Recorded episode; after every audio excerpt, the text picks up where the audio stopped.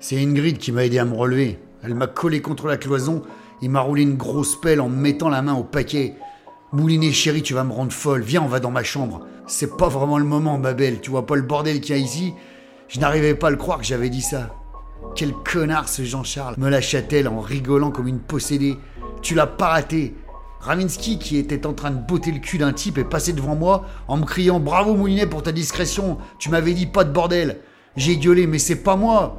Pendant que début de soirée hurlait Et tu chantes, chantes, chantes ce refrain qui te plaît. Cet empaffé de Jean-Charles a voulu me retomber dessus par derrière pour se venger. Seulement cette fois, je me suis pas fait avoir. Une fois ça va, deux fois, non. J'ai esquivé son attaque grossière et je l'ai sérieusement avoiné jusqu'à ce que ses potes me routent coup à leur tour pour que je le lâche. Je m'étais foutu en boule par terre pendant que ces fils de pute me savataient. Et puis d'un coup, je n'ai plus rien senti. Bizarre, j'ai ouvert un œil pour voir ce qui se passait. Et j'ai vu Bob qui faisait le ménage. Il faisait valser un dentiste par les cheveux pendant qu'il foutait des coups de latte aux autres pour les tenir à distance. C'est encore Ingrid qui m'a relevé en m'embrassant goulûment. C'est le meilleur séminaire de toute ma vie, mon moulinet chéri, dit-elle en me fourrant sa langue jusqu'au fond de la gorge, avant de crier en me fixant Non mais quel con Quoi Qu'est-ce qu'il y a? Qu'est-ce qui se passe?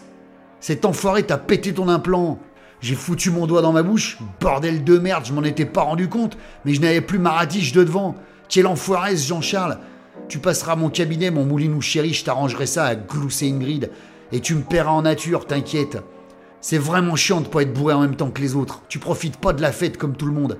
J'ai dit à Ingrid que je devais partir, mais que je passerais la voir très rapidement. Ravinsky s'est dirigé vers la sortie et Bob me tirait par le bras. On était à deux doigts de sortir lorsque les hommes de Federici ont fait éruption dans la salle de réception avec, à leur tête, celui que Bob avait mis KO à l'accueil. La merde. La bagarre générale bon enfant que j'avais déclenchée a tourné vinaigre quand les gros bras de Federici sont entrés dans la salle. Des dentistes chauds bouillants, pleins de confiance en eux, mais surtout pleins de tequila, ont voulu jouer les durs. Là, pour le coup, c'est le cas de le dire, ils s'y sont cassés les dents. Tout le monde courait dans tous les sens sur Born to Be Alive de Patrick Hernandez. Une vraie folie dans cette salle. Et puis un des malfrats complètement barjot a sorti son flingue et a tiré en l'air dans le plafond. Là, la panique générale s'est transformée en hystérie collective sur le rythme endiablé de C'est comme ça d'Arita Mitsuko. Vous imaginez un peu l'ambiance? Ravinsky a chopé un poivrier géant qu'elle a écrasé sur la tête du type qui venait de la repérer. Bob m'avait lâché le bras et avait foncé dans la foule pour se jeter sur le type qui venait de tirer.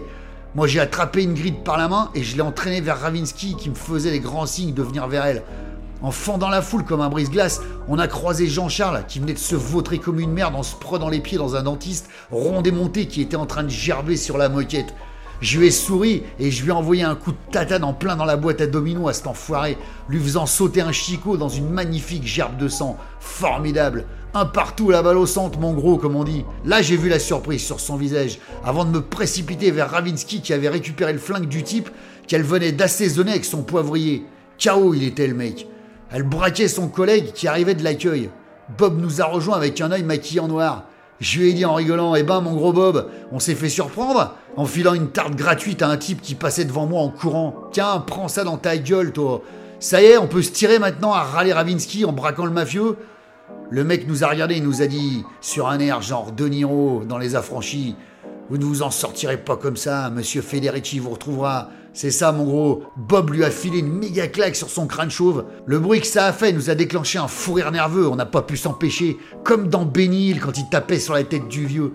Même Ravinsky, vénère, n'a pas pu faire autre chose que se marrer. Eh ben ça, ça m'étonnerait, mon gros, je lui ai dit en lui filant un coup de crosse derrière la tête. On s'est précipité à l'accueil comme si c'était les soldes, et on est tombé sur les deux mafieux qui faisaient la sécurité sur le parking. Merde, on s'en sortira jamais. L'effet de surprise a joué en notre faveur quand même.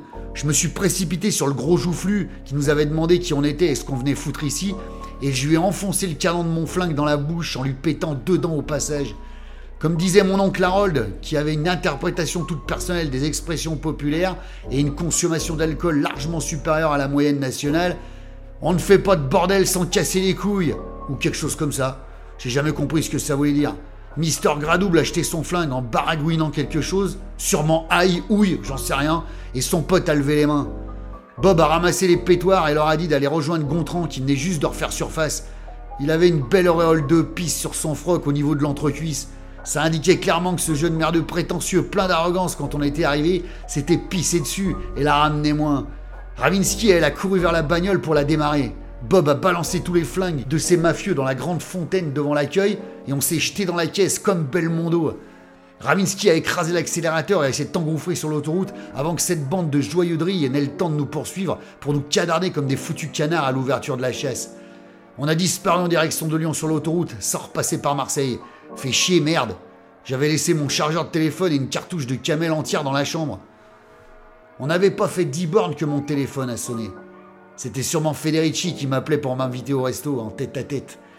Ravinsky m'a regardé dans le rétro et m'a dit Bon, maintenant qu'on a bien énervé un caïd marseillais qui pense qu'on lui a tiré ses diamants, comment on s'en sort, moulinet chéri? Comme d'habitude, ma belle, j'ai souri et j'ai décroché. C'était bien Federici. Il a commencé par les amabilités classiques menaces de mort, torture, promesses de nous retrouver, qu'on était déjà mort, bla bla bla, jusqu'à ce qu'enfin je puisse en placer une.